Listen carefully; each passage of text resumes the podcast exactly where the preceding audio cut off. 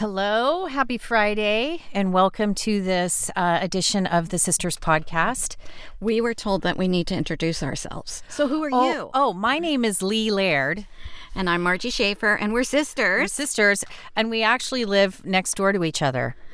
That that's true. We and live next door to each other. As we shared in an earlier podcast, uh, years ago, we put a hole in the fence so the kids could go back and forth. Now it's just the dogs who go back and forth. But the fence blew down recently. That's right.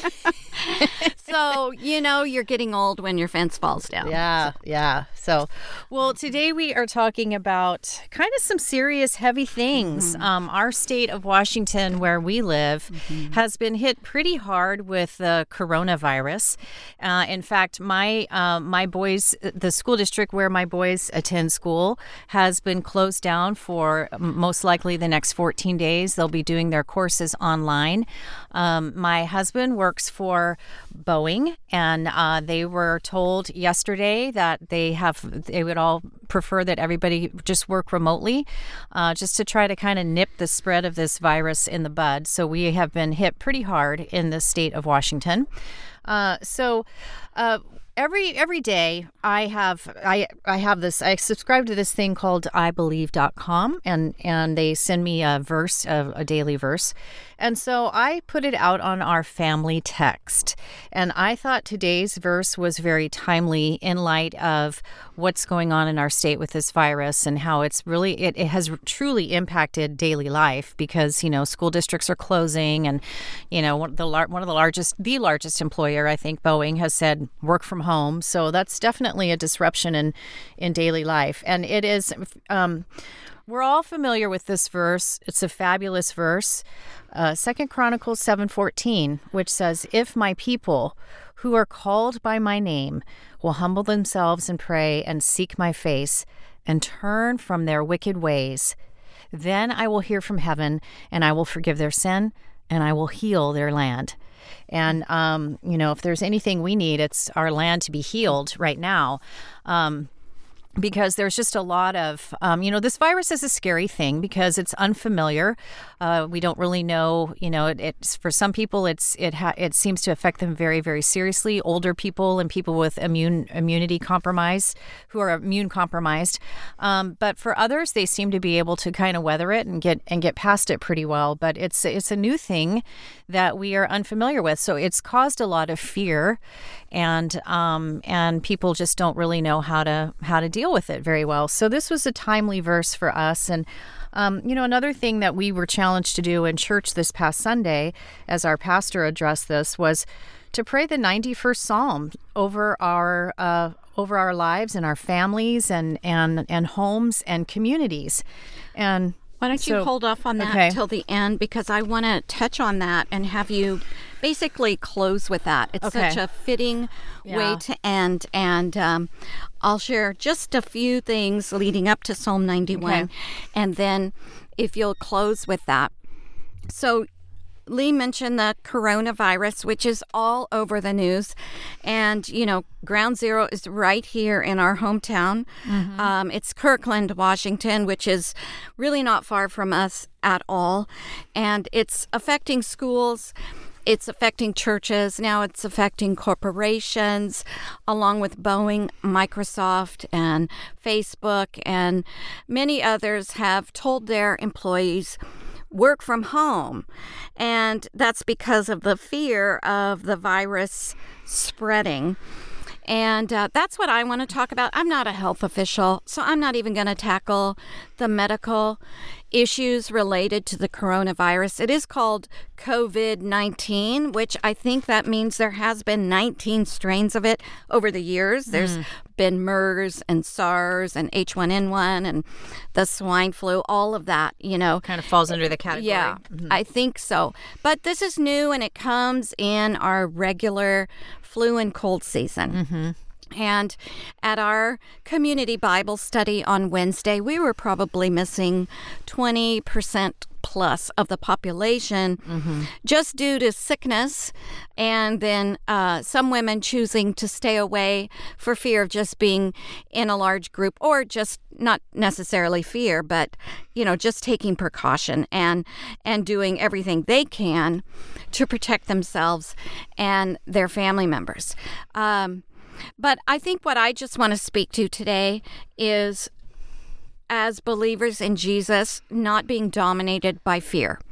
It's so easy if you turn on the news and watch any kind of news report or hear anything uh, up to the minute of the coronavirus it, to get scared mm-hmm. and to get fearful.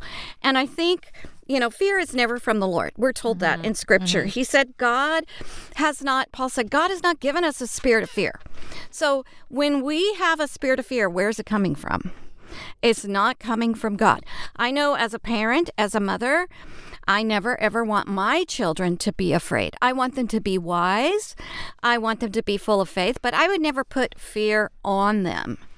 And I think the Lord uh, parents us the same way. He doesn't want us to be dominated by fear.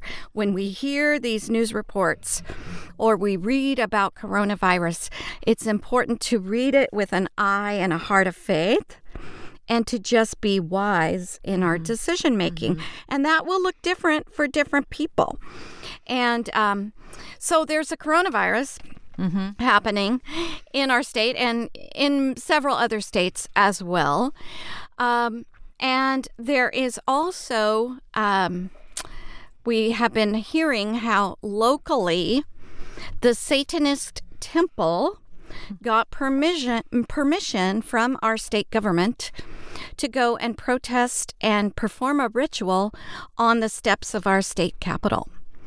And that is going to be happening in just a few minutes on mm-hmm. Friday. Today's Friday, what, March? March, March 6th. 6th. Yeah. So some of you will be listening to this after the fact, but you can still pray. And we pray that the Lord will bind and rebuke the enemy through the name and through the blood of Jesus mm-hmm. Christ. Mm-hmm. God is so much more powerful than the enemy. I, I read an article about the Satanist church, and they said that, um, well, they're not really a church. I don't know what they are, but they said Satan was the first one who demanded equal rights. This and I true. thought, well, that is true. He wanted to be like God mm-hmm. and Lucifer. So God, you know, kicked him out of heaven and he's been causing trouble ever since. Um, so mm-hmm. that's another thing that's on our hearts today. And then for those of us who live in Washington state, uh, there has been a bill that has come up in our local state legislature that many parents, I don't know how many, but thousands of parents vocalized their um, adamant displeasure and being against this bill. And thousands upon thousands emailed, called their local legislatures and legislators, I should say, and thousands went to Olympia. Thousands of parents went to Olympia to protest, and make their voices heard being against this bill, which is a mandatory sex education bill for K through 12 students in the public school, and it's beyond the pale. Mm-hmm. I think even believers who, uh, or parents, I should say, who aren't believers of Jesus would not want their children being exposed yeah. to this kind of teaching. Um, there's a place for sex education in the public schools, and every parent has to decide what's right for their children. Um, but this one is beyond the pale, and I'm not even going to describe it. Uh, if you want to know more about it, you can Google it and see it has passed because the Democrats have the majority in our state house and every single Republican was against it. They were listening to their constituents And uh, it doesn't mean that all Democrats are bad and all Republicans are good. It just was a bill that was divided straight down party line. And that's what caused it to pass in both houses of our state Congress. And now all that is required is for the governor to sign this bill into law. And um, so we're very heavy mm-hmm. today about this bill. Our hearts are burdened about the coronavirus. Our hearts are burdened about what's going to happen on the steps of our Capitol. And um, before you read Psalm 91, I just want to share um, a text that I received this morning from my husband, Steve. Um, Steve is uh, currently in the nation of Kenya, and he went for um, the second year in a row. He went with a team, and their whole heart is um, to train pastors and leaders. And so I haven't been able to talk to him since he's been gone, but we're able to text. And so I've been keeping him up to date on what's happening in our state and I said, you know, it just feels like all hell, hell is breaking loose. Mm-hmm. And I'm sure that sometimes individuals feel that way in their own life. But when you look at the state, um, you can certainly feel that way if you're tuned in to what's happening. And um, I just want to say before I read this text to you from Steve, as far as what happened in Kenya, our community, our Flourish community, has been praying at 3:20 every afternoon according to Ephesians 3:20 in the Bible, which says that uh, we can pray and ask God for things that are beyond our imagination. We just pray and ask Him for the things that we can think about. So we have been praying for our city all year since we've been gathering. Mm-hmm. And uh, even this past Wednesday in the morning and the evening session, we had a special time of prayer for everything that's going on, both personally and corporately. Mm-hmm. Last week, I was at a conference. It was called the Church Awakening Conference. And we prayed and prayed and prayed and prayed and prayed for our city and for revival to come. So, all that to say, there is a lot of prayer being lifted up by the people of God on behalf of our nation and our state. And so I'm sending all of this to Steve over the course of the last 10 days, and this is what he texted me back. Well, today was indescribable. God showed up in an extremely tangible way.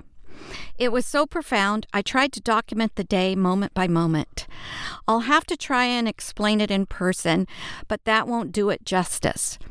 But in a nutshell, we had our text exchange this morning. So it was Thursday night for me, Friday morning for Steve. I felt led to share it with our team. The devotional was on worship.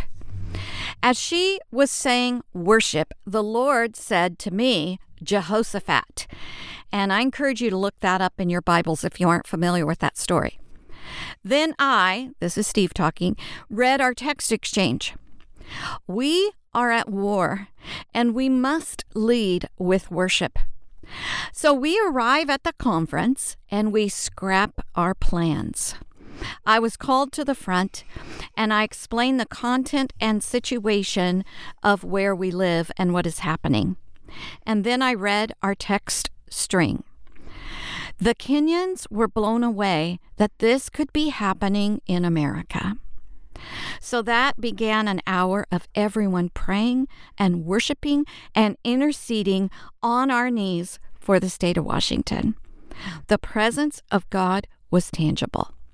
The heavenly places were shifted. Our prayers mixing with your prayers and Second Chronicles 7:14. Those things that can be shaken are being shaken, so we will receive his unshakable kingdom, repentance and revival. And so even though we've shared some heavy burdens today, we want to close this time by encouraging you to pray and follow along with us as we read, Leigh reads Psalm 91, and um, that will be it for today. Thank you so much for listening. So I am reading from the English Standard Version of, of the Bible, and it is Psalm Psalm 91. He who dwells in the shelter of the Most High will abide in the shadow of the Almighty. I will say to the Lord, my refuge and my fortress, my God in whom I trust. For he will deliver you from the snare of the fowler and from the deadly pestilence. Is that relevant or what? Mm-hmm. he will cover you with his pinions, and under his wings you will find refuge. His faithfulness is a shield and buckler. You will not fear the terror of the night, nor the arrow that flies by day, nor the pestilence that stalks in darkness nor the destruction that wastes at noonday. A thousand may fall at your side, ten thousand at your right hand, but it will not come near you. You will only look with your eyes and see the recompense of the wicked. Because you have made the Lord your dwelling place, the Most High, who is my refuge. No evil shall be allowed to befall you, no plague come near your tent. For he will command his angels concerning you to guard you in all your ways. On their hands they will bear you up lest you strike your foot against a stone. You will tread on the lion and the adder, the young lion and the serpent you will trample underfoot. Because he holds fast to me in love, I will deliver him. I will protect him because he knows my name. When he calls to me, I will answer him. I will be with him in trouble. I will rescue him and honor him. With long life, I will satisfy him and show him my salvation.